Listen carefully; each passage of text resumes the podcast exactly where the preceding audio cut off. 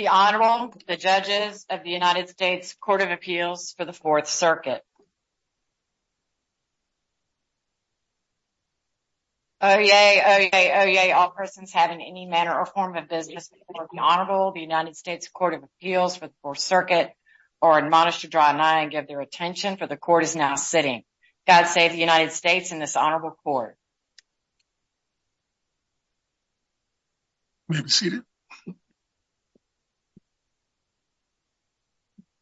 Good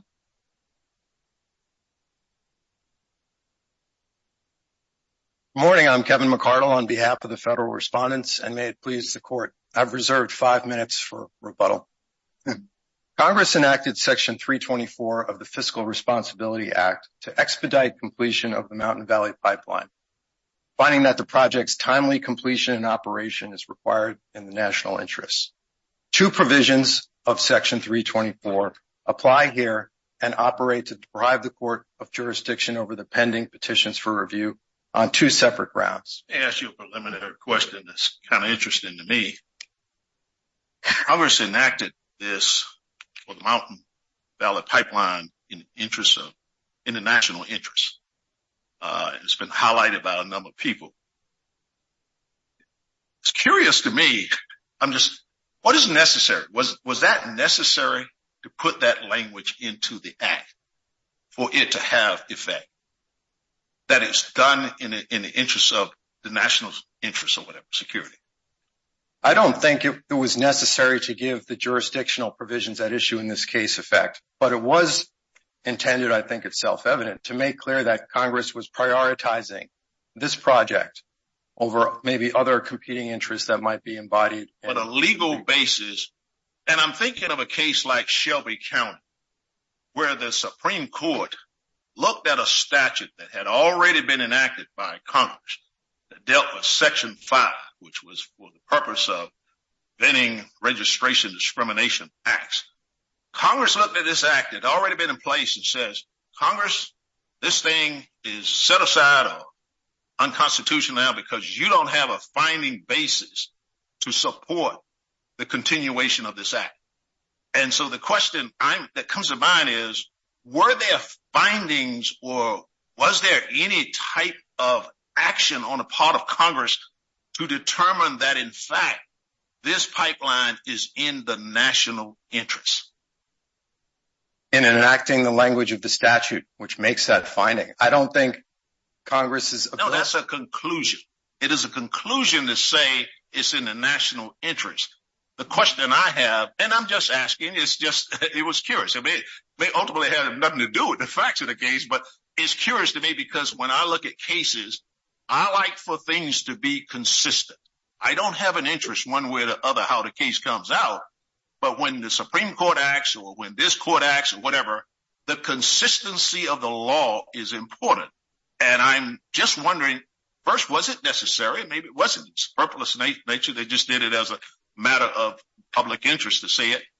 Or was it something they said that was fundamental and supported by findings of fact? Because I don't remember there being congressional hearings. Of course, we'd have to take judicial notice of that like we have so many other things. So what do you think? Just just your thoughts on it. I think it's not necessary for the operation of the jurisdictional provisions at issue in this case, but Congress clearly found it necessary to to to state that the timely completion of this project is in the national interest. And in subsection F, that determination applies notwithstanding any other provision of prior law, which might reflect competing priorities. Now, did Congress engage in fact-finding, independent fact-finding? In other words, did Congress engage in anything to support the fact that it said it? That's the only thing. But but we can move on from there. I'm just I just I'm just curious as to what your thoughts were on that, because it's kind of one of those preliminary things that jumped out at me when you say something is something. And it reminded me of the Shelby County case uh, in which Congress did say, well, you don't have any facts uh to do with this. Of course, Congress has yet to find the facts and now bring it back. But I was just curious. But you can move on. It seems to me what is necessary in looking at Supreme Court law is rather than just Congress picking a winner here, there must have been a new legal standard um, amended or set by by this act. Can you what is that? new legal standard? Well, frankly, I don't think that's the law. What do you think is the law then? Well, I think the law is Congress acts within the scope of its legislative authority when it changes the law, but not when it dictates outcomes. Or Okay, well, how did it change the law then? It might be useful just to take a quick example. You know, Congress enacted NEPA. Suppose they passed a statute tomorrow that said all actions of the U.S. Army Corps of Engineers are exempt from NEPA. They could do that. They created NEPA, and now they're carving out an exception. They don't need to create NEPA light that applies to the Corps' actions. No, I understand. I just want to know what, the, and I'm sure you have an answer to this, what is the the change in the law here? Okay, E1 changes applicable jurisdictional law. Before E1, someone seeking to challenge one of the covered approvals issued by one of these specified agencies that's required, that's necessary for the operation, the completion and operation of the project at full capacity, could have brought an action under the Natural Gas Act. Now they can't because Congress changed that applicable jurisdictional law, created a carve-out, and that leaves, it's up to the court to adjudicate whether that carve-out applies, and if so, to... That was going to be my question. What is left for the court to do then to determine whether um this particular language applies to um certain claims? You you would have to find that the petitions challenge an authorization that was issued by one of the listed agencies, and that that challenged authorization is necessary for the completion and initial operation at full capacity of the Mountain Valley Pipeline. Congress didn't dictate the outcome, the application of that standard. It left it up to you, and that's all that Article 3 requires. Left it up to do what? To do what? What judicial function is there left? Well, you have to determine that the statute applies, that E1 applies, and then you if you lack jurisdiction, you would need to dismiss, um, just like in any case where you find that jurisdiction. Can the Fourth Circuit do that? Oh, no. Well, yes, the Fourth Circuit can apply the statute as written. You're in the Fourth Circuit, right? Yes. So, right. So, can we do that? Yes, you can look at the statute, apply it as written, note that the fact that the petitions... Well, we can apply it as written. I said adjudication. That's really not adjudicating. That's just reading. Well, that's not really fair, because in Bank Markazi, the Supreme Court made clear Congress can dictate that a new legal standard applies in pending cases, even if the facts implicated by the new standard are uncontested. But you had a different standard there, right? Because it was a change in terms of effective affirmative defense, in terms of whether or not these assets were available in terms of... Right? Right, and here we have... What substantive change do you have in the law other than a license for for Mountain Valley to complete this without any guardrails that were put in place and still in place? You didn't change any federal law. You just gave a license and then told the court, you can't do anything about it. Now, tell me uh, how that's the same thing it was. Your Honor, respectfully, that's not what the statute does. Oh, it doesn't? No. The statute carves out from this court's Natural Gas Act jurisdiction, which Congress granted in the first place, a class of actions. That class is the class that challenges any approvals existing at the time the statute was enacted and future approvals that are issued by one of the listed agencies and necessary for the construction and initial operation of the pipeline at full capacity. They changed the jurisdictional standard that they granted.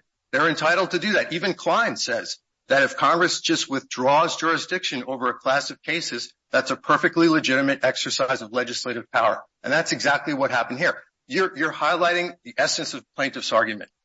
The application here is undisputed. As I should test it with you. Yes, yes. But you're highlighting the point that it happens to apply here and it's outcome determinative. But Bank Markazi tells us that that doesn't raise any constitutional problem. Congress can make a change in the law applicable to pending cases, even if it's outcome determinative. That's their whole case. And yes, it's out. The Supreme Court law on this thing is somewhat unclear. I think we all can kind of agree with that. You've got the Klein case. Then it goes through a series of other cases, but probably the most important one most people argue is about the Tox case, which is really I guess there's no opinion because you really have no real solid opinion on it. But do you think Klein is still good law?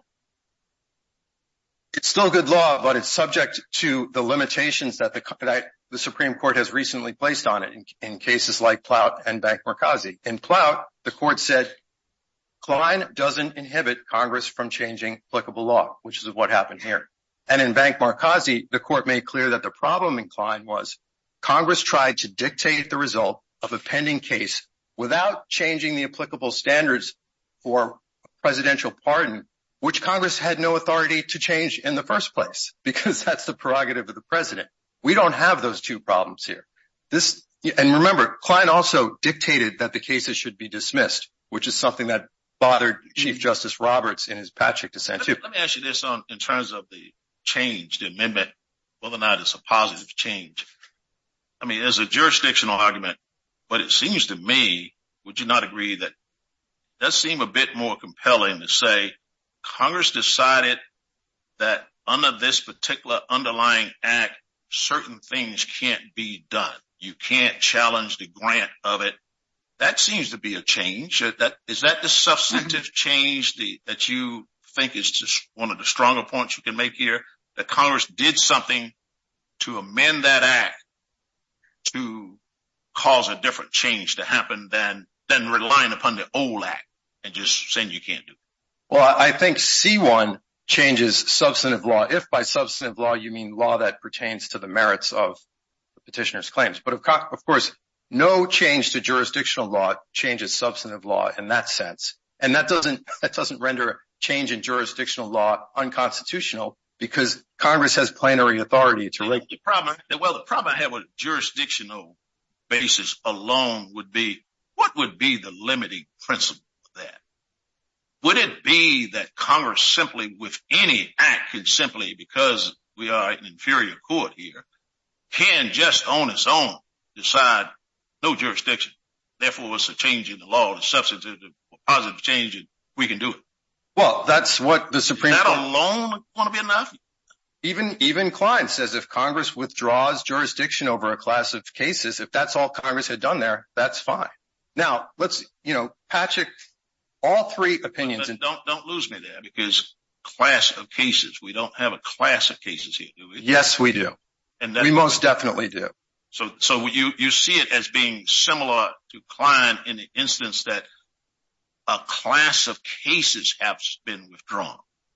It's not similar to a clo to Klein, but it falls within what Klein itself would be a permissible exercise of legislative authority because it applies not only to pending cases and not only to authorizations that were existing on the date of enactment, but to future... Where's the limit on it? And if Congress can intervene, can intervene in any type of case we have and take away jurisdiction and that's the end of it? Yes, if you buy into Chief Justice Justices Roberts' dissent... So let's say, and I'm going to take it too, I'm just trying to understand where the limited principle is. We're in a death penalty case and Supreme Court just, uh, Congress says, we're going to take away uh, jurisdiction of the courts to even deal with that anymore. Can it do that? I think it could. It might have other constitutional problems. It might have, you know, uh, equal protection problems or something like that. And the Supreme Court pointed that out in footnote 27 of Bank Markazi, that there could be other constitutional limits, but I don't think it's a separation of powers limit. I see I'm out of time. Um, I'll reserve the rest of my time for rebuttal. Thank you. All right. Really?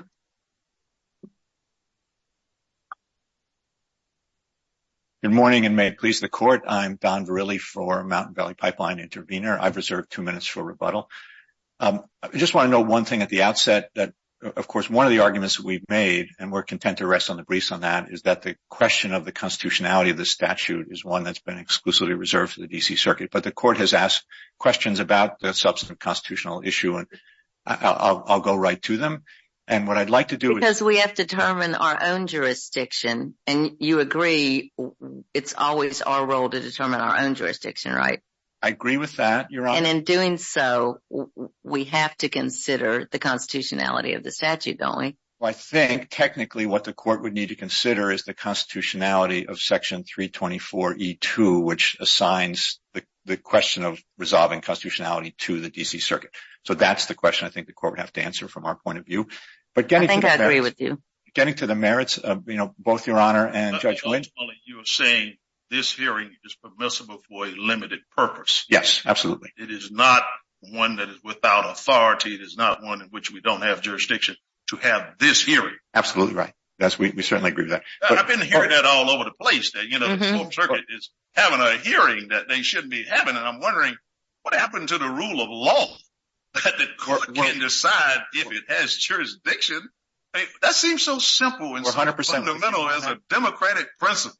We're 100% with you on that. It's something I think that unfortunately is being lost. But in the midst of all this hyperbole that's going on, there needs to be a calmness of understanding that we're just doing our level best to do our job and no more. Yes, we fully understand that. Fully appreciate that, Your Honor. Yes, particularly when Mountain Valley Pipeline made the motion to dismiss that brought us here. Yes, And absolutely. We're completely in agreement. All right. It's a question that uh, both uh, Judge Thacker and Judge Wynn, you've both asked about what's the change in law. My friend from the government has addressed the jurisdictional point. I think there's a more fundamental. And Judge Wynn, you were getting at it a little bit. I think it actually makes this a straightforward case. The ratification is a substantive change in the law. What this statute does is ratify all existing permits and authorizations. And it's important to understand what ratification means. It's a well-understood... Which Congress can do. Which Congress can do. And it makes sense. You know, when I first approached this case, I said, man, that sounds extraordinary. They can come in and do this. But they made that first statute. If they want to change the law, I suppose they can do it. Exactly right, Your Honor. And what ratification means, I think, is critical here. And I think my friends on the other side just don't have this right. Ratification does not mean Congress is saying that these uh, permits and authorizations are lawful under existing law. It means something different.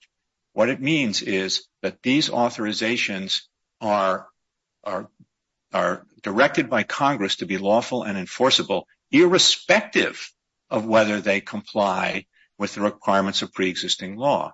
That is what ratification means. That's what the Supreme Court defined ratification in in the Heinszen case, which we have relied on in our briefs. Um, that's exactly what happened in Heinszen. There was a tariff that had been imposed unilaterally by the president that was unconstitutional. Somebody came into the Court of Claims and said, I want my money back on the tariff. And Congress then intervened, enacted a statute saying we're ratifying the lawfulness of this tariff, uh, exercising our proper authority. And as a result, that claimant in the Court of Claims lost his case. And that's what ratification is. That's also how Swayne and Hoyt, Uh, the other Supreme Court decision we've cited, defines ratification. And that's what happened here. It's and it's quite unambiguous that that's what happened here. Let's take the argument you just made, you're making now, which I understand it uh, in the context of separation of powers. So in your ratification, I think I'm correct that from going forward to the end, meaning full capacity, Mountain Valley can violate any environmental protection that exists in existing law, and it's okay. Am I right? No, I don't think it's exactly that. Well, what would stop them from, you just said they, rat, I thought I misunderstood you. You said we ratify. We're not saying what they're doing is right. We're just saying whatever they're doing is permiss, Well, permitted. That's what you said, did it not? With respect, Your Honor, I think Congress would not have ratified unless it thought. We don't know. Well we can't, we don't know what Congress thought. Well, we have to go by what they wrote. As Justice Scalia would tell us often in his opinions. Am I right about that? Absolutely right. Am I right that also it has to mean that Mountain Valley can violate, no, it wouldn't be violation because they are ratified to do anything that normally would require permit and approval for completion of this pipeline. Is that right? They have to get the permit and approval, but once they've got it. The statute says it has to be given to them. Yes, that's right. Well, then they have that then. So my question is used very simple. Isn't it true that they could violate any environmental law and it's ratified until they until they get to full capacity? Is that right or wrong? I think I would phrase it differently. No, no, you don't have to get to phrase my question. Try to answer. My question is that true? Congress has made a decision that those laws don't apply.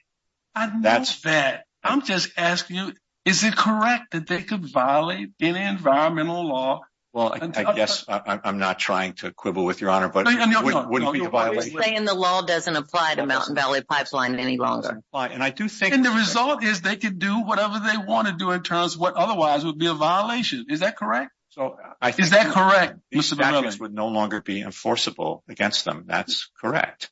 And so, but- And then, so then, isn't that a separation of powers problem? Because once you have that situation, the president of the United States, the head of the executive branch could not intervene because the president would be in violation of the statute if they said, no, no, wait a minute, that's too far now. We're not going to approve that. Wouldn't the president be in violation of the statute? So I don't think the president would have that authority given the statute. And I think the key, and I do want to direct- That's what I said. The president would be, isn't that a separation of powers? I don't think so, your honor. Why not? Because Congress determines the authority that federal executive branch agencies have, and Congress can tailor that authority in a way that it thinks is appropriate. And that is what has happened here. But aren't these agencies under the executive? Yes, they are. But- Well, then isn't the president the head of the executive branch? Yes, of course. Well, then wouldn't that interfere with separation of powers if you have now had this law that says, no, Mr. President or Madam President, you can't do anything about this, no matter what the violations may be. And that's hypothetical, obviously. But whatever these violations are, Congress has said it's green lit. In our- And you have no stoplight. The role of the Congress is to make the law. The role of the executive is to execute the law that Congress has made.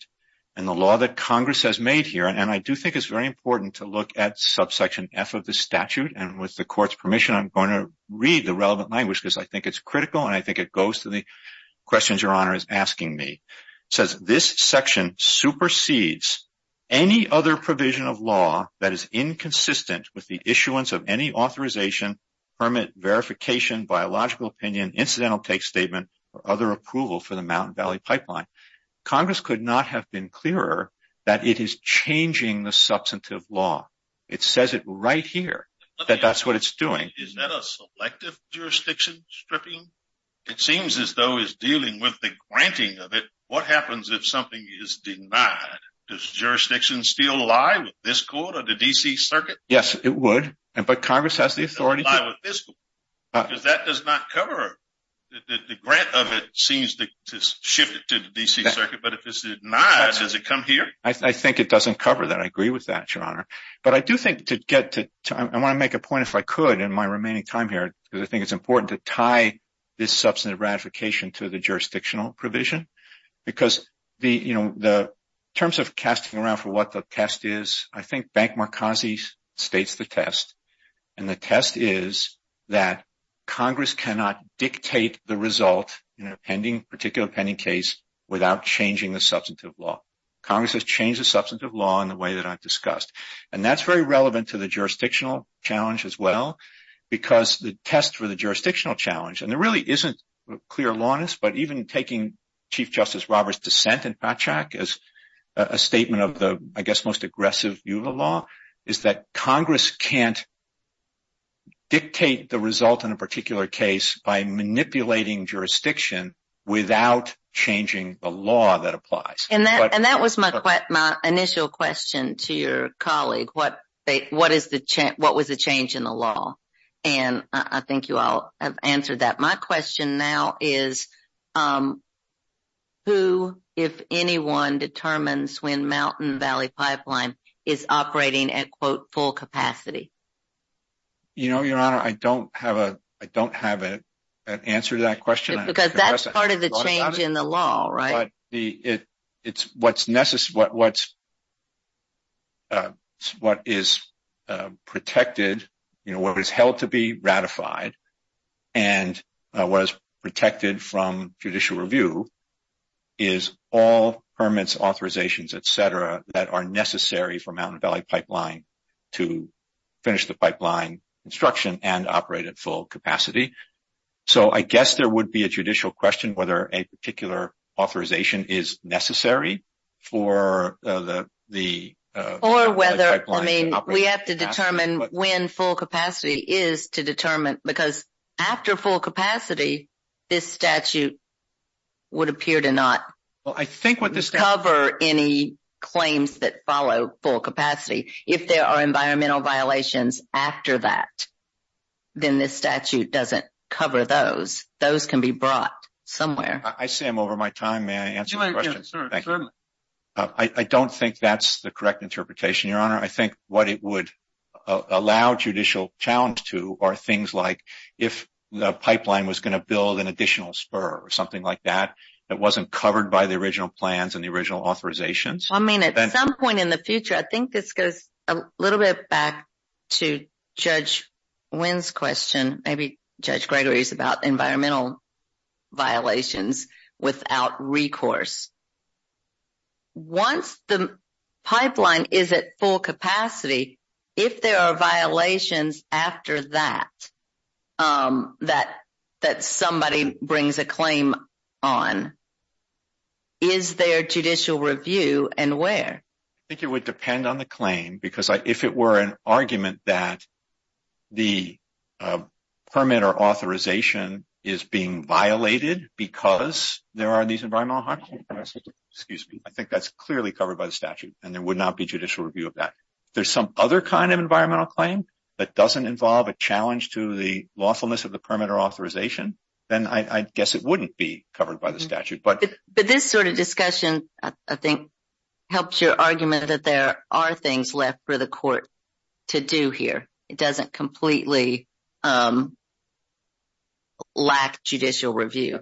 I do think that's right. And but I and I do agree with the basic point that um, my friend, Mr. McArdle, made that this is different from In re Klein and from Patchak and that Congress didn't say to the judiciary, you shall dismiss this case. And that's an important difference. It said, here's the new law.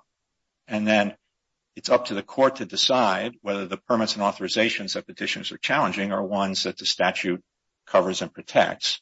Now, that may be a straightforward inquiry, but it's a judicial inquiry. It's an exercise of the judicial power. And so I do think in addition to what Your Honor has identified and the possibility, for example, that there could be an application to build a spur or something new and then that would all be subject to judicial review absent any further action by Congress, then Your Honor is quite right that there is law to apply here. One um, question regarding Klein. The Supreme Court seems to, when you read the subsequent decision, I mean, it really did work hard to try to distinguish that case or to to weave it in. Do you think that Klein ultimately is was wrongly decided or that the Supreme Court today would decide it differently? So uh, can I answer that? By I think this will answer Your Honor's question. Um, at least I do think the Supreme Court would decide it in a much narrower and more careful way uh, than the broad language in Klein. And um, I can point, um, you don't have to take my word for it. That's what this court said in the Brainerd case, uh, which we cited in our brief 691 F. 2nd 695. It said that uh, the better reading of Klein, I'm quoting now, is quite narrow and construes the case as holding only that Congress violates the separation of powers when it presumes to dictate how this court should decide an issue of fact under threat of loss of jurisdiction and purports to bind the court to decide uh, the case according with a rule of law independently unconstitutional on other grounds. And remember, Klein was about the effect of a presidential pardon and Congress was trying to abrogate the positive effect of a pardon through the jurisdiction stripping. And that was the essence of the problem. And that's what this court's opinion says in Brainerd. And and Brainer and this court's opinion actually anticipated exactly what um, Justice Ginsburg's opinion for the court in Bank Markazi said about Klein. Said that exact same thing that applies in that narrow circumstance. It doesn't have the broad application um, that my friends on the other side are advocating for. Um, and aside from that over reading of Klein, I would just uh, point out that they don't have any other authority for the proposition that Congress can't do what it did in this statute. They don't have any case holding a federal statute unconstitutional on the theory that they're advocating here, other than Klein, which as we've just said, doesn't extend nearly so far. Well, when you start out with a case as old as Klein and it's been hanging around for a while, typically we use that pretty strong stuff. But you're right, the Supreme Court, I think, has done its best to cabin that case a bit. So Yeah, and there's in Bank Markazi, if I may just make one last point, recognizing you've been very indulgent with my time, and I appreciate it. Um, in in Bank Markazi, I think in like the very next paragraph after the one talking about Klein, it's it talks about the kinds of things Congress can do, and it cites with approval a D.C. Circuit case, National Coalition to Save Our Mall, uh, from the early 2000s, which, and I would commend that case to the court's attention. We've cited it in our briefs. It's very, very similar to this case. There was an effort to build World War II Memorial on the mall. It required permits from various government agencies. They were tied up in litigation. Congress enacted a statute saying we're ratifying these authorizations uh, because we want the World War II Memorial built now. The D.C. Circuit held that that was within Congress's authority to do, didn't raise a separation of powers problem, and in Bank Markazi, the Supreme Court cited that with approval as an example of what Congress has the constitutional authority to do. Do you think there's a difference between changing the law and suspending the law? Yes, because I think what this does is say that these permits and authorizations are valid irrespective of those uh, prior statutes. So you're suspending the law, really, aren't you? With respect to this pipeline, it's saying that those uh, provisions could previously have been a basis for saying that the permits and authorizations were not uh, valid and enforceable. They no longer can be a basis for saying that these permits and authorizations are valid and enforceable. I think one could understand that as uh, Congress granting an exemption from those or a suspension of those. You know, there are different words you could describe, but I think that the key point is the operative legal effect of those statutes is now that they cannot be invoked to uh to block the enforceability of a permit or authorization that is necessary for construction or full operation of the pipeline you know, as defined in the statute.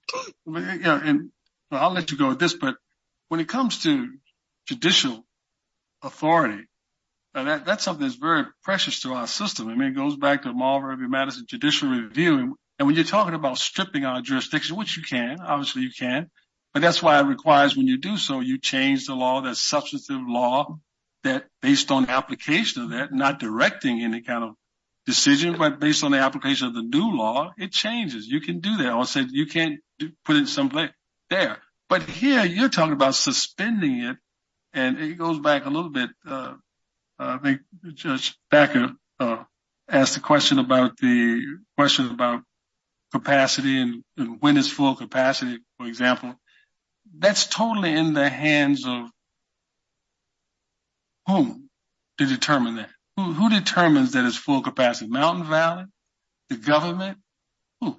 Well, the way this statute operates, as I understand it, is the statute's directed at something slightly different. It's directed at saying that the permits and authorizations necessary to allow Mountain Valley Pipeline to complete and get to the point of operating at full capacity are lawful, uh, irrespective of the other statutes, the statutes my friends on the other side have invoked, et cetera, and that there's no jurisdiction to review that question. It didn't say they were lawful. It just said they're approved. That's a big distinction here. It says they're approved.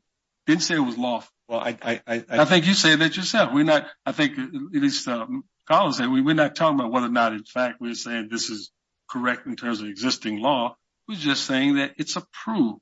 Is that right? Well, I guess I would phrase it a little differently, Your Honor. I would say they're lawful and enforceable irrespective of the prior law, and that's what the word supersedes means in subsection F of the statute, where Congress said... I know what supersedes means. I mean, you're going all around Robin Hood's bond and not answering my question in terms of who decides when it's full capacity. It's an easy question. But I but I but respectfully, I don't think it's a question that... No, you don't have to think about the question. Just answer it. So, Your Honor, I'm not trying to be evasive. I never get a direct answer from you. I'm just asking you this. Who decides when there is full capacity? That's simple. So... Who? Who? I'm sure that the relevant agencies decide the question of full capacity.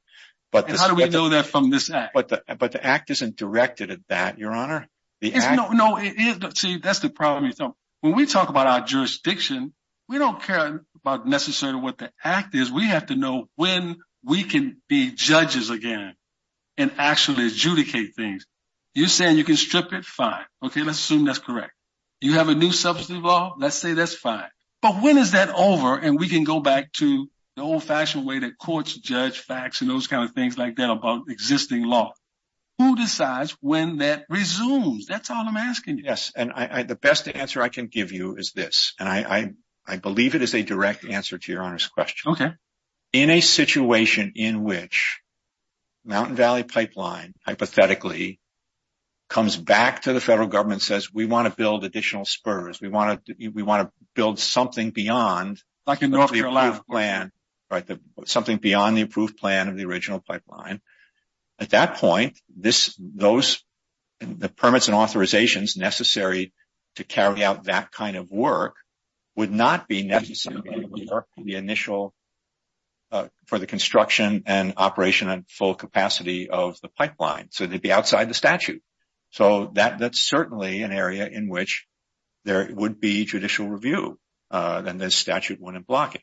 But what the statute does focus on is not the abstract question. That's why I guess your Honor and I were getting a little bit of a um a tussle here, is that it's not the abstract question of whether there's full capacity or not. It's, is there is this a challenge to a permit or authorization necessary for completion of construction or operation of full capacity? So the question is about whether the permit or authorization is necessary to achieve those objectives, and that's the scope of what Congress, that's the scope of where Congress has changed the substantive law, and that's the scope of where Congress has said there's no... And as long as you approve, you meaning, not you, Mountain Valley, as long as the government approves it, the court can't get involved because it's approval, even if it's beyond what we thought was full capacity.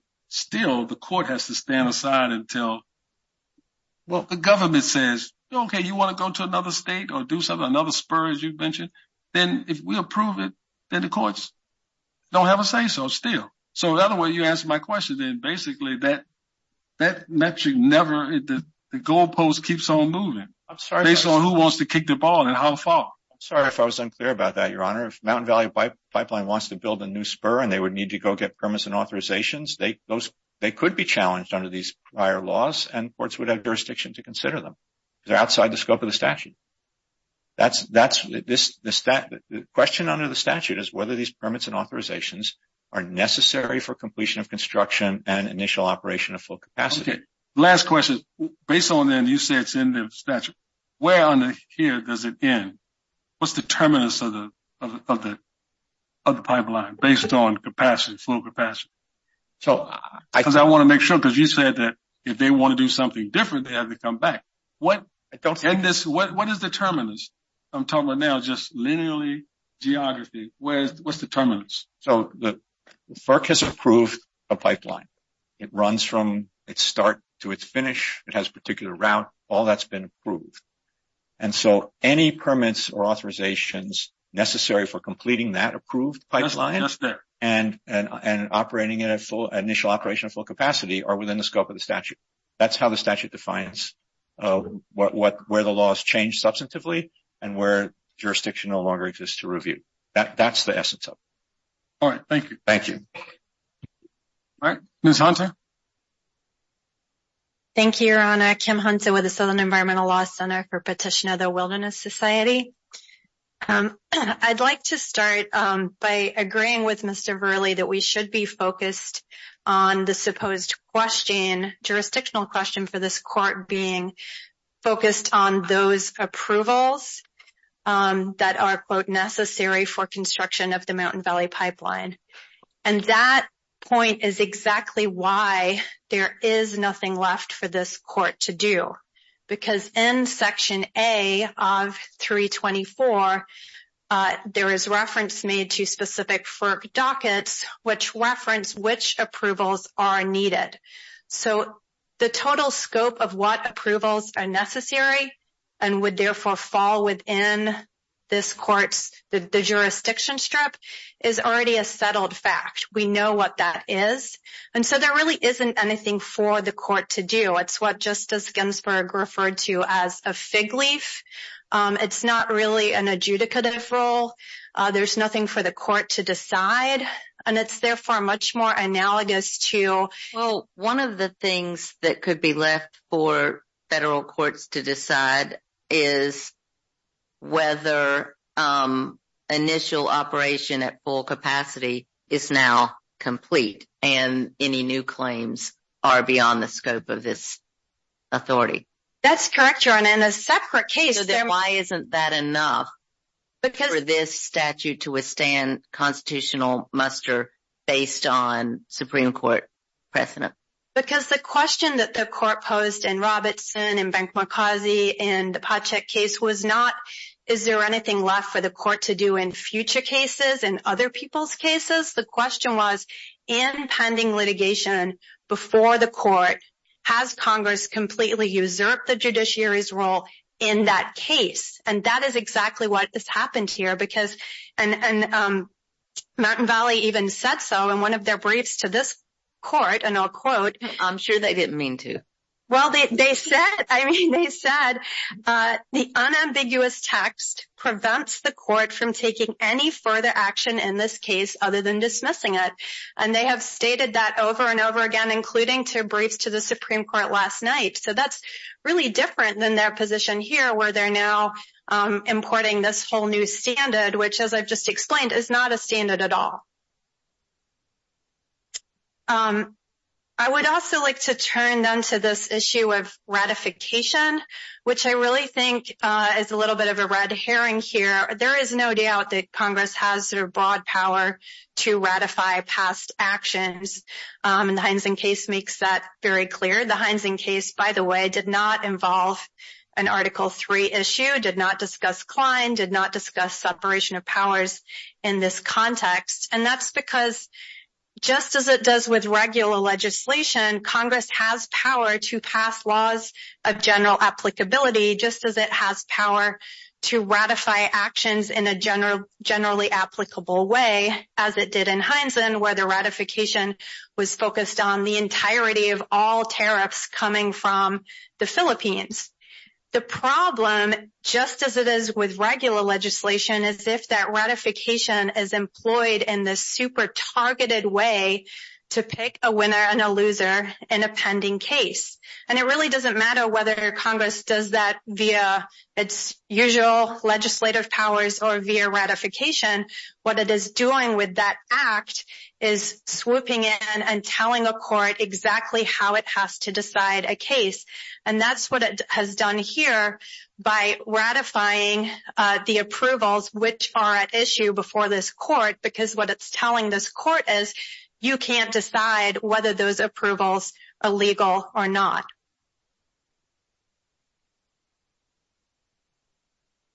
The basic rule uh, that we we would submit, and we agree that certainly uh, the rule from Klein has been sharpened over time um, by the intervening cases. Uh including the R circuit, we've read Klein rather narrowly, correct? How do you respond to opposing counsel's argument about Brainerd? Yes, Your Honor. Brainerd certainly predated both Bank-Markazi and Patchak, and I believe Robertson. And if you look at the way that Brainerd was decided, it is simply inconsistent with the hypotheticals that uh Justice Ginsburg poses in Bank-Markazi. If Smith v. Jones, Smith wins, that does not involve a factual finding, as was required in Brainerd. It doesn't involve a constitutional issue. So that test from Brainerd respectfully cannot be the test that has been subsequently articulated by the United States Supreme Court. And we would submit that a better test would be that Congress impermissibly crosses the line separating the judicial and legislative branches when it passes legislation that does two things. One, targets specific pending litigation, and two, directs the court to reach a particular result under old law without providing any new substantive standard. And there has been no majority of the United States Supreme Court which has upheld a statute like this that provides absolutely no new substantive standard for the court to apply, and which is really focused on particular pending lawsuits. That just hasn't happened. This would be a case um, of first instance. And opposing counsel says you don't have any case that um, says Congress can't do this. Well, respectfully, Your Honor, Klein certainly says that uh, um, Congress can't do this. And the basic foundational ruling in Klein is upheld in Bank-Markazi, is uh, even upheld in Patchak, certainly is upheld in Robertson and Pope and many other cases over the years. The Supreme Court has had plenty of time to declare Klein uh, bad law, but it hasn't. And I think the reason is is because the Klein principle is upheld in Patchak. Well, the principle... There's no majority, right? That that is correct, Your Honor. But certainly all of the, no justices said that Klein was bad law in Patchak is, is, I guess, the best that we can take from that case. Um, but it is worth pointing out that there were four justices in that case that said a unilateral strip of jurisdiction, as we have in this case, would not pass constitutional muster because you can't use jurisdiction stripping, as Congress has intended to here, as a means to an end, and that that would essentially just be empty formalism.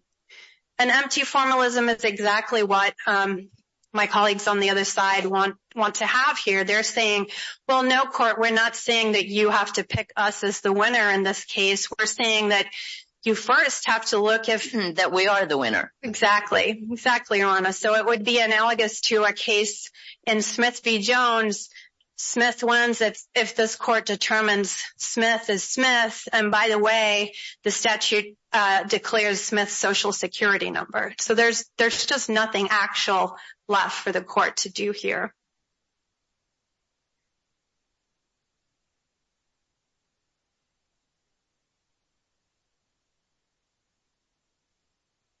So the matter before us right now, um, one of the things uh I've not heard the word state brought up at all in this hearing. And I guess it's because it chose not it chose not to challenge that for this court. Um, and um, Chief has handed me a sheet of paper that I guess everybody knows now the Supreme Court has vacated stay in this case. But that doesn't affect the arguments that we're currently hearing in this case, as I as I see it. The stay is simply an extraordinary type relief that just pauses while something is being decided. And from what I understand, unless I'm wrong, we continue where we're going. We have yet to decide that which is before us, extraordinary matter of holding things in place. Uh, and if, and if you prevail, there would be remedies that could be exacted down the road from it. It's just that for whatever reason, the Supreme Court decided at this point not to do that. And that was not unexpected, I should say. Uh but it's uh but at the same time, when you have relied heavily on the Klein case, there are a number of legal scholars that have gone with that case and really worked it through. You heard the other side argue about it, and I've asked about it. Because the consistency of the Supreme Court's law is important to us. And you ought not make law based on any particular party or any particular person or entity. Uh I uh I think all of us, we follow the rule of law. And sometimes the rule of law does not please people in certain positions. But the rule of law sometimes exact results that are not, I guess, one about that sometimes they're just not politically favored. But at the same time, it's the rule of law. And that's kind of the conundrum the court has always put in. When you are making decisions that you don't appeal to a constituency, you just follow the law. You wrote it, and we do it. And it comes out a particular way. But in this instance, with the Klein case here, that's why I asked repeatedly, if you read that case and in a in a strictly uh strict manner as what it holds, it does tend to favor you. But then the subsequent cases that have come out for the Supreme Court, and sometimes the Supreme Court doesn't like overrule itself. It will temper it or color it a little different on it.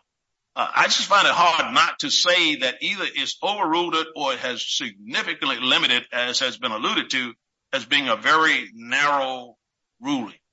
Do you not agree?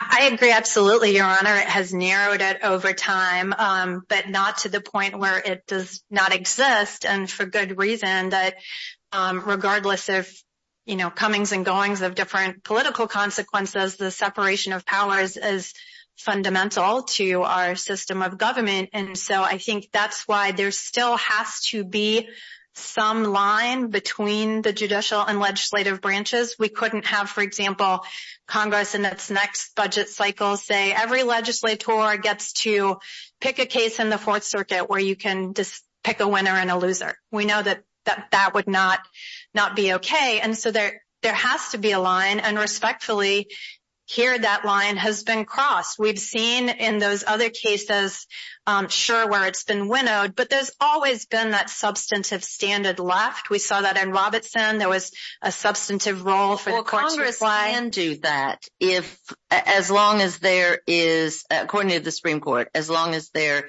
is a new legal standard in the statute or an amended legal standard. Your your argument is there's not a new standard here, correct? That's right. Unlike Bank Markazi, where there was a new standard, unlike Robertson, where there was a new standard, or Congress could do it without a new legal standard if they did it in a much more broad and general way.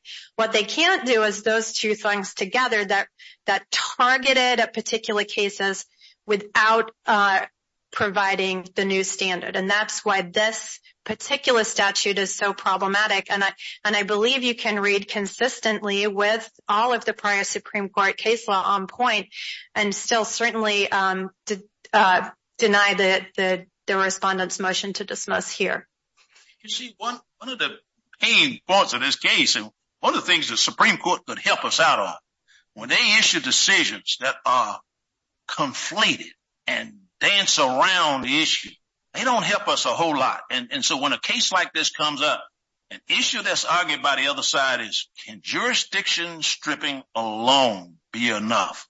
And they argue that quite strongly, and they correct that the plurality in Patchak says that. But it's plurality. It doesn't say that. You only had four justices to agree with that. The other two Uh, that uh that formed the six there went on the immunity side of it. So you don't really have a statement that says that alone would be. And I question, would it, could it be, uh, even uh, in opposition, that Chief Justice Roberts was one of the dissenting justices in that case there, and that really came up. Is that going to be enough just to strip jurisdiction? And if it's so, what is the limiting principle of doing it? And and that's sort of the the import of why we are here today, is to understand from a jurisdictional perspective, which we've all agreed that we are here by proper authority to determine that question of jurisdiction, not getting a whole lot of other stuff. But but that's a key point in this case here. I don't know if we're going to get a pronouncement from the Supreme Court on it. I think it's one of these cases that uh, it'll sort of dance around and leave it for another day. But where this case has started, and we cannot be blind to the history of it and why we are actually here, the law is what we're going to stick with. But where does it go? And how is it going to show back up in a different context, maybe in a different environment as to, no pun intended on the environment thing, but as as to how this would would turn out. I mean, that's the that's really the grinding part of this case. That's one of it, is is is what does the touch, when will the Supreme Court give us an opinion that lays it out clearly? We wouldn't be here if if it had been a clearer case on it.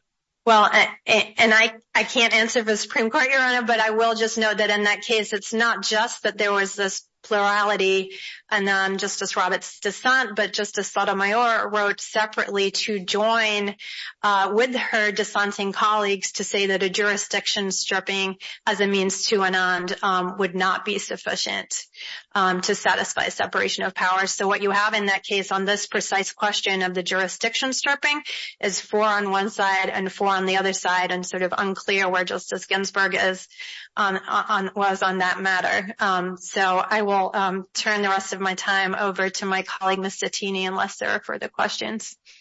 Thank you, Ms. Cittini.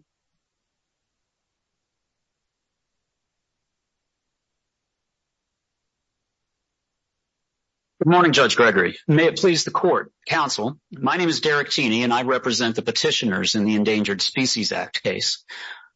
Good fences make good neighbors. I think that gets at the heart of this question, right? And Robert Frost teaches us that. Justice Scalia wrote... off a little bit. I understand you've got a good argument on that, but let's back up. You go right into that question I just asked about jurisdiction stripping. I'm happy to, because how do we as the Fourth Circuit decide that issue brought squarely by the other side? They argue it very strongly, and they've got four justices on the side, you know, that says it quite clearly. You just don't have that fifth one that makes it a majority opinion and binds us uh, to it. But it is somewhat persuasive. But and how how do we resolve that question? Supreme Court left it wide open, and now it's now before us as one of the bases. So in other words, it doesn't have to be the basis. What I understand, they argue other other bases too. But should we go in that direction? And if we do, how what guides us to do that? Well, I think the guidance comes from Klein, and it comes from this basic principle that Congress's power to control the courthouse doors in the first instance does not also empower it to throw a party out of court, to reach into the courthouse and throw somebody out because they prefer their opponent. And and that's what crosses the line. So I would offer that Ms. Hunter is correct, that a jurisdiction stripping provision would be unconstitutional if that's all it were. And here's why. Here's why. All of this about the effect and the meaning and whether... According to four justices on the Supreme Court now. That but according to four other justices, it would be, right? And and we're stuck in that rub uh, also. And, and you know, the makeup of the court has changed a bit. I mean, we must be cognizant of that since 2018 as well, that we now have three different justices. So, you know, we could start pulling them and, you know, making alignments. But um, that's much like counting angels on the head of a pen. What are the what's the reasoning behind it? What's the reasoning behind why the jurisdiction strip would be unconstitutional by itself? And here's what that is. Because you couldn't answer the Markazi question, right? If the jurisdiction stripping alone were enough, it would prevent courts from asking the critical separation powers of question separation of powers question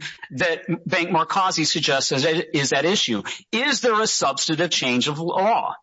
If jurisdiction stripping were enough, if Section 324E1 were sufficient to uh to end this case, then the court would never get to address the question of, well, what is the effect of 324C?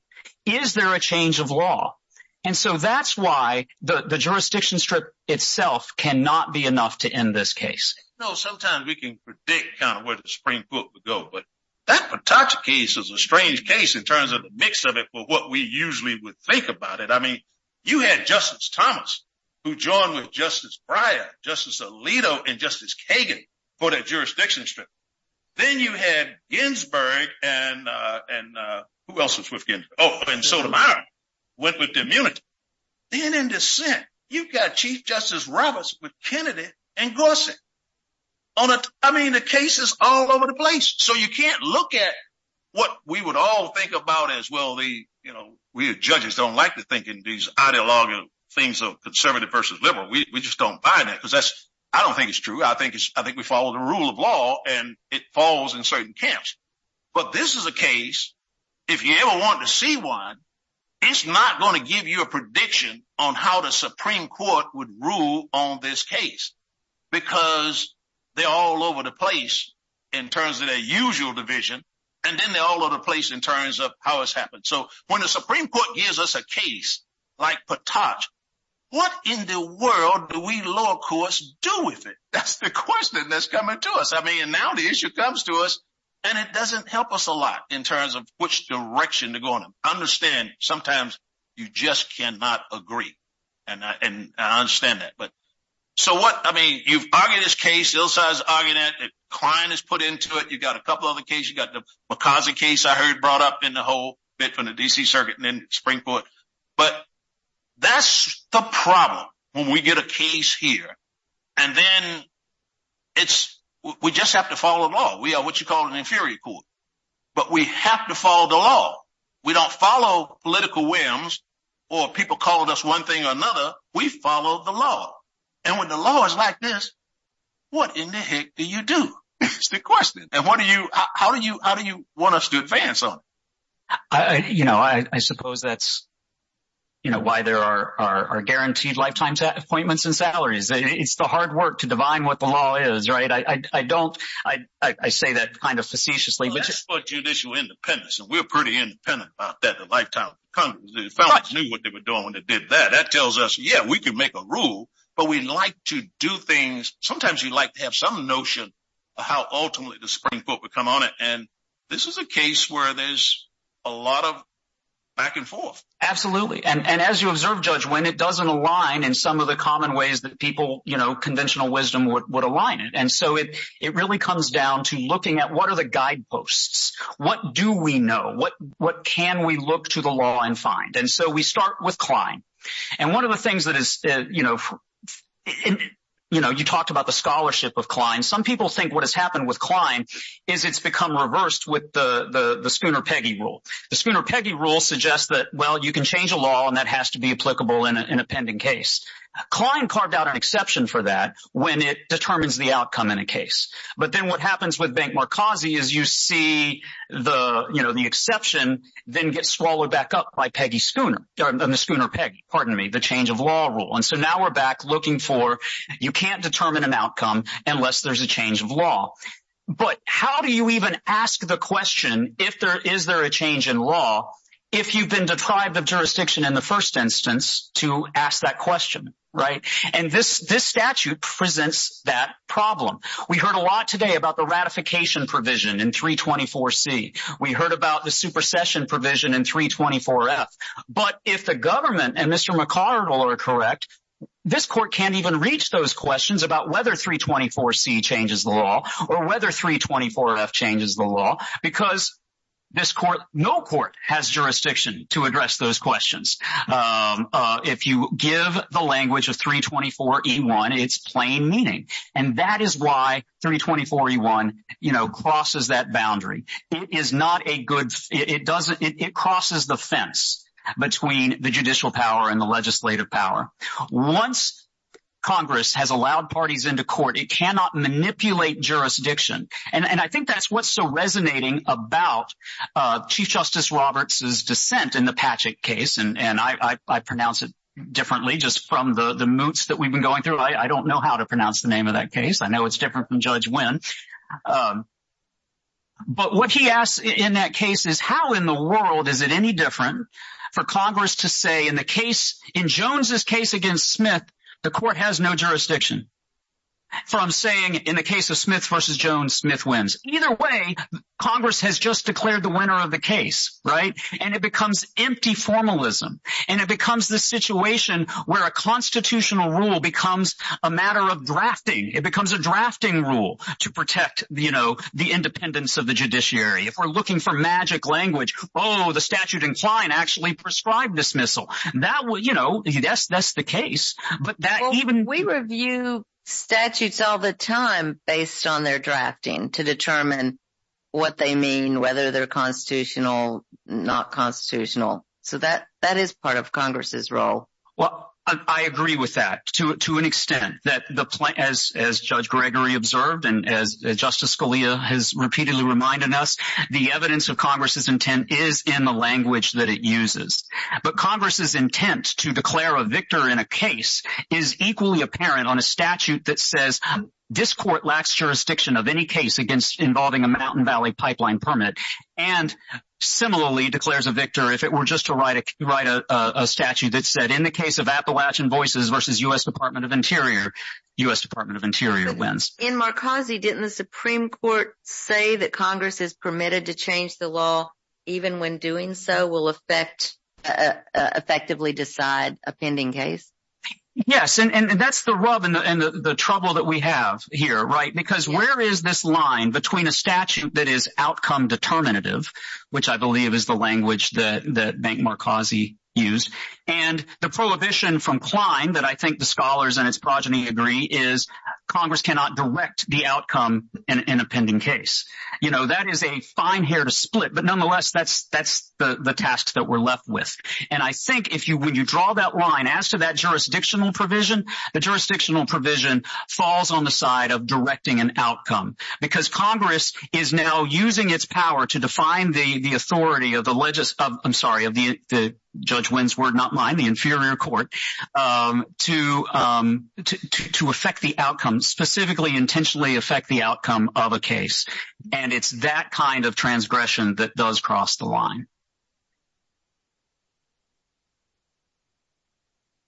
And uh, coming back to to Klein just a bit, um, I would offer that an additional reason why this court's previous statements in Brainerd, et cetera, not only are they inconsistent with the Supreme Court's later statements in Bank-Markazi, et cetera, that Ms. Hunter highlighted, I would offer that they're also not binding on this court because those statements in Brainerd and Amur were offered in cases that did not involve pending litigation. So they didn't implicate the Klein rule at all. So there was no need for the court to try and divine what the Supreme Court rule in Klein meant. And especially when it's such a difficult matter, uh, it shouldn't be, uh, you know, uh, decided um, without concrete circumstances. So I think that's a good reason to uh to to distinguish Brainerd or not feel bound by it here because it is, in fact, um, dicta. But one of the questions that comes up about Klein, is and it's been raised, I think, by Mr. McArdle and others, is that really, well, that case was all about the pardon power of the executive and that it was a crossing of the exercise of the legislative branch of executive power, not the judicial power. But and I don't think, as Mr. Verrilli uh, um, argued, that Bank-Markazi uh, says that. And and if it does, it's inconsistent with Klein in itself. If you go back and look at Klein, it offers two separate holdings. First, it addresses the transgression of the judicial branch, and it offers uh, the rule that we're all, you know, that we are discussing here today. And then it says, and it's also problematic for this reason, because it tries to redefine the effect of a pardon, which Congress cannot do. It's that also language. And that's why in the Sioux Nation case, the Supreme Court recognized there were two constitutional infirmities in the statute at issue in Klein.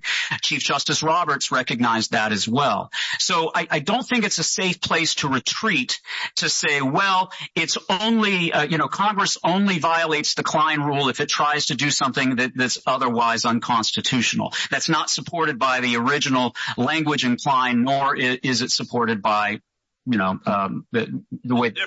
You know, when you look at the cases, and again, we have to follow Klein as a case, the Supreme Court comes up with a rule and says, okay, if it's a pardon, then, you know, because we're dealing with a statute, reconstruction statute comes up and says, you know, if you've been fighting against the United States, you can't get your property back. And Congress says, well, if you got a Supreme Court says you got a pardon, then uh you you can get compensation. Congress comes back and says, no, if you got a pardon, that pardon itself tells you did something.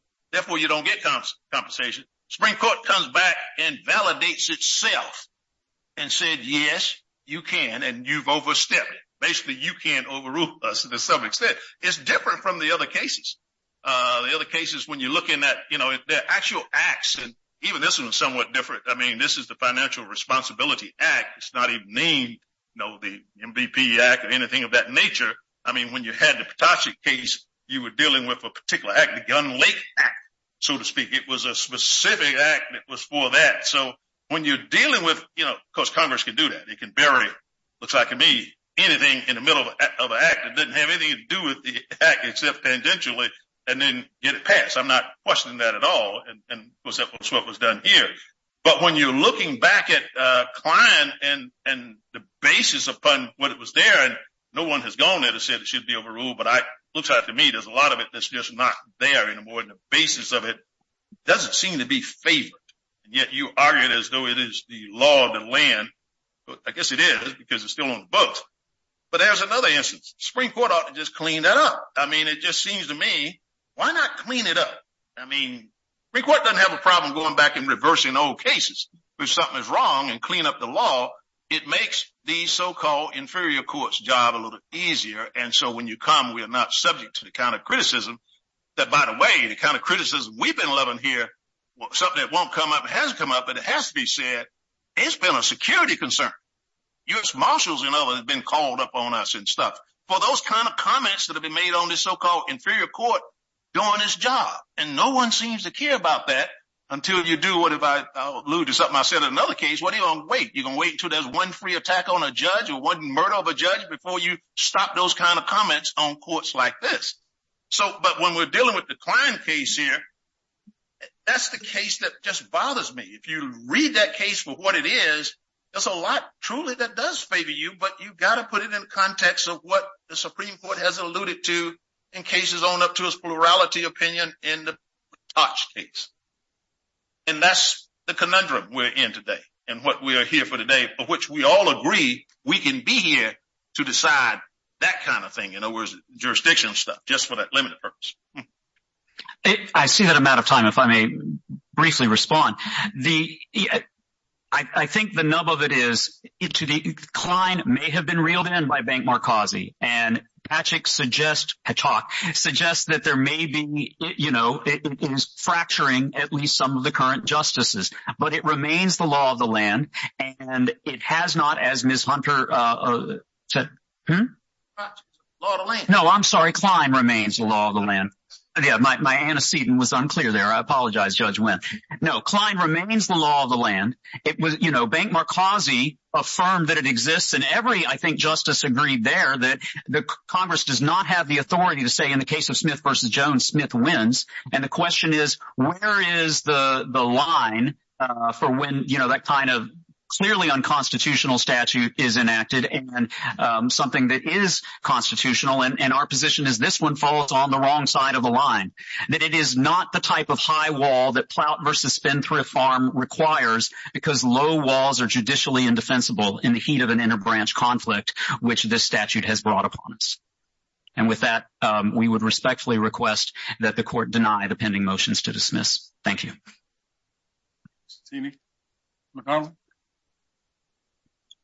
Thank you. I'll just try to make a few points. First, Mr. Teaney suggested that one of the key reasons that E1 is unconstitutional is that it prevents the court from addressing the meaning of C1. That's incorrect because C1 moots petitioner statute-based claims. So the court could dispose of this case, grant the motions to dismiss exclusively on C1 without even reaching E1. So that argument goes nowhere. Admittedly, this statute wasn't written in a vacuum. I mean, it was, there's one breathed to put that statute together. They looked at case law and and and crafted this together. The one question I did ask is, why did it limit just to grant and not deny? Well, the C1 ratified the prior approvals that had already been granted. So, I mean. What in denial, if an agency denies something, do we still have jurisdiction over that? If in the future, the, I think you would still have jurisdiction over a challenge to the denial. So DC Circuit gets it if you grant it. We get it if you deny it. If there's a challenge to the granting of approval that meets the criteria, it would need to go to the, no court would have jurisdiction. There would be, you could challenge the statute itself in the DC Circuit. I see. Now, Judge Wynn also expressed consternation. I would say that there's no clear standard of what the court is supposed to apply. But all of the judges justices in Patchak agreed on one thing. For for an act of the legislature legislature to be permissible, it has to change the law. Now, Justice Roberts tried to explain what that meant on his view, in his view. And he gave two indicia. He said, something permissibly changes the law if it applies, quote, some measure of generality or preserves an adjudicative role for the courts. We've had a lively debate about whether E1 satisfies the first criterion, but let's turn to the second. Justice Roberts said that Gun Lake manipulated a jurisdictional rule to direct the outcome in a single pending case. Yes. That's kind of counter to what's going on here. I'm not sure he's he's he's in bed with this, with with where we are. Well, his but you got six other justices that are. Well, his concern stated on page one, virtually every page of his dissent, was that the statute there applied, had the potential application of one, applied only to one pending case and expressly dictated the outcome of that case. Neither of those two central criteria applies here. So the statute of limitations had run in that case, correct? Right. That's why the range of potential applications was limited to one. That was a center central to his whole analysis, and that doesn't apply here. Um, And even under his test, even if you were to adopt his test about what a change in the law means, which is as far as any of the justices has been willing to go, this one satisfies it. Let's put aside for a minute whether E1 has some measure of generality. It preserves an adjudicative role for the courts. This gets to your line of questions, Judge uh, Thacker. Um, it's up to the court and the appropriate court to determine whether a challenged authorization meets the criteria and the statute, whether it's necessary for the construction and initial operation at full capacity. Now, the court never has jurisdiction in the abstract to say, well, is the project at full capacity now? But the appropriate court would have jurisdiction to determine whether an approval is meets those criteria, and that preserves an adjudicative function. In fact, if you said in the statute that a court can determine whether the approval was appropriate, well, it says that if the approval, it says if it's beyond the authority, right? If a denial, if there was a denial, they could. But other than that, the D.C. Circuit would only determine whether or not it's constitutional. That's true. But in exercising its jurisdiction to determine its jurisdiction, the court would have to assess whether the petition challenges an approval that meets the statutory criteria for the exemption from the Natural Gas Act jurisdiction. So that would be, that's left to the judiciary. And in fact, we have a bona fide dispute already over the scope of the statute in the Bohan and the Bold Alliance cases that are cited in the briefing, two pending D.C. Circuit cases where the court asked in one of them for supplemental briefs on the applicability of 324 uh, by August 7th. And I guess there'll be a debate on whether it applies, and it'll be up to the court to resolve. The petitioners here and their Supreme Court reply say, well, oh, that case, those cases really don't implicate 324. Well, that just proves that there's something for the court to adjudicate, whether they do or don't. And that's all that's required to pass constitutional muster, even under Justice Roberts' test. So E1 passes that test. And I just want to briefly address, if I could, I see my time's almost up. Is it okay if I, um your concern, Your Honor, you say the project is exempted from all environmental laws. That's not true. The statute ratifies existing approvals. And those approvals were issued pursuant to federal law. So MVP would still need to comply with the terms of those approvals. And that's that's a big difference. The approvals carry them all the way through full capacity. Whatever they need to do that, it's approved.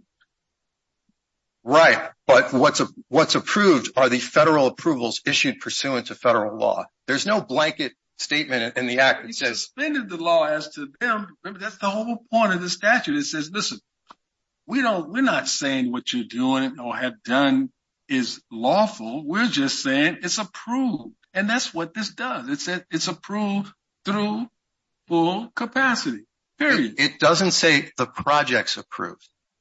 It says. It says building the pipeline to the point of, that is the project, isn't it? That is the objective. It says agency approvals issued pursuant to federal law are ratified and approved.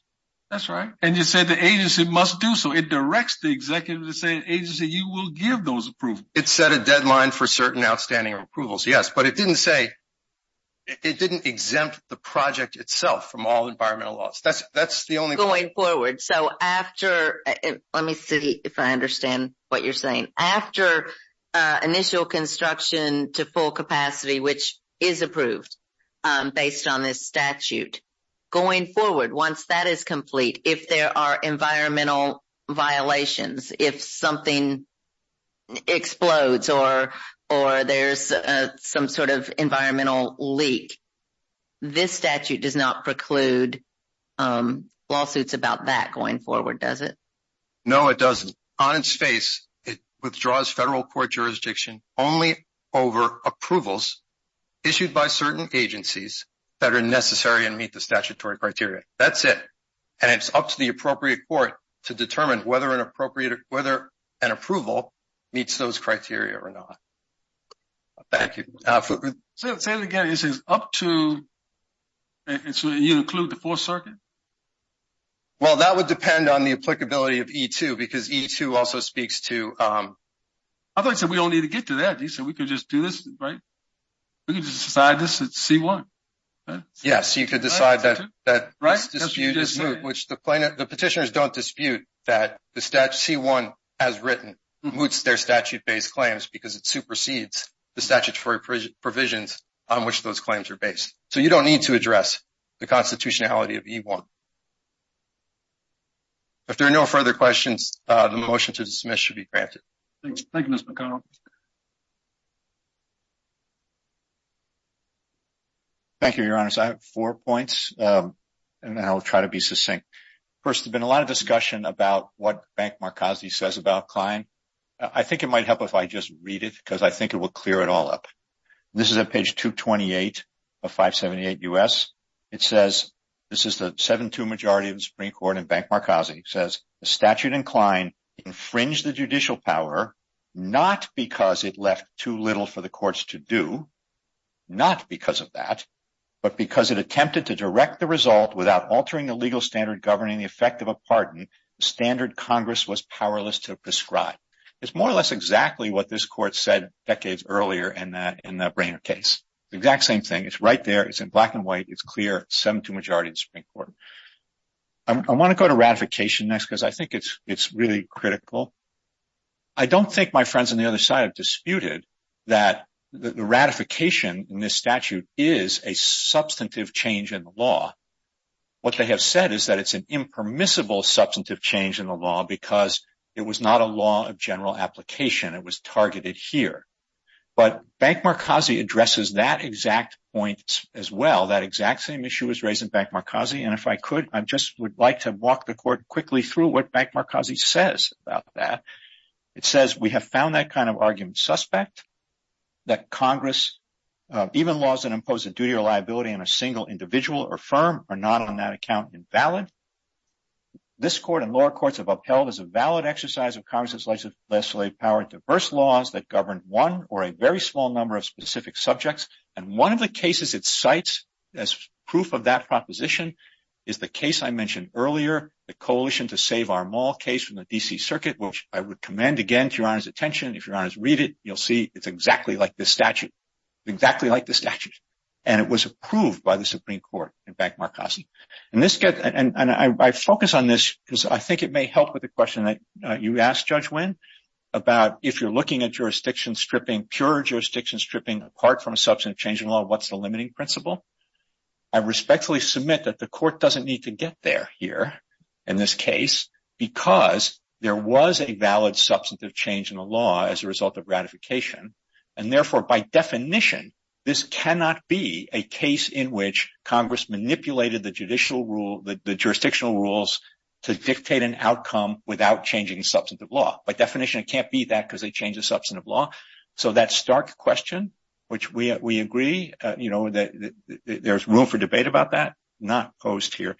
Then finally, just one more point uh, following up on our colleague, uh, Judge Gregory, which I was unclear about. And my friend from the United States has picked up on it, but I just want to make sure it's crystal clear. Those permits and authorizations that have been approved, they themselves contain all kinds of conditions, including environmental conditions that we we have to we have to abide by the conditions in the permits. And the agencies can enforce those conditions against us if we don't abide by them. So it's not a free pass by any means. I just want to, Chief, I'm sorry, Judge Gregory, you've been chief for so long, and this is your first sitting, not being chief, but Judge Gregory, uh, if you will. I just want to make one comment. Um, we've been living with this case for a long time, all of us. What I appreciate by the counsel in this case, I've been an appellate judge for 33 years, coming up soon, believe it or not. I started pretty young in life, thank you. Uh, but you have conducted yourselves with great dignity in this court on both sides. Your arguments have been succinct. This is a very difficult area of the law. I mean, we we weren't environmental lawyers when we became judges up here, but you educated us through the process. And I mean, on all sorts of stuff, not just agency law, but creatures I'd never heard of in my life, a candy darter, a Roanoke long perch, a northern long-eared bat, and a Virginia sparrow. What the heck is that? And yet they are creatures within that, uh, at least for the plaintiff's side, they have taken a great interest in. And you've defended it. Uh, I think I commend you because there's so much been going on outside of this courtroom, but you have not brought it in this courtroom, even today. The way in which you argued your case, you stuck with the law. You argued the facts and you argued the principles that are before us. But not once did you deviate to Uh, challenge the integrity of this court uh, or even to try to stem the public's confidence in this judiciary. And I think that's important, that we all should work, and you as officers of the court. I just commend both of you, uh, both sides. I want to say it because if we grant the motion, this is probably the last time we're going to see you. And people think, well, that's a terrible thing. The Fourth Circuit won't get it. Well, you know, we judges are human too. And this is a lot of work. It really is a tremendous, and the lawyers know this on both sides. It is a tremendous amount of work to work through the legal morass of the issues here. And we've been doing it for a very long time. But I really appreciate having great lawyers who answer questions and do so with dignity and uphold our judiciary. My hat's off to both of you. And we don't know where we'll go from here, but thank you for the way in which you've been at the Fourth Circuit. All right. Thank you, counsel. I'll ask the clerk to adjourn the court. Send it out. Honorable court stands adjourned. sine die. God save the United States and this honorable court.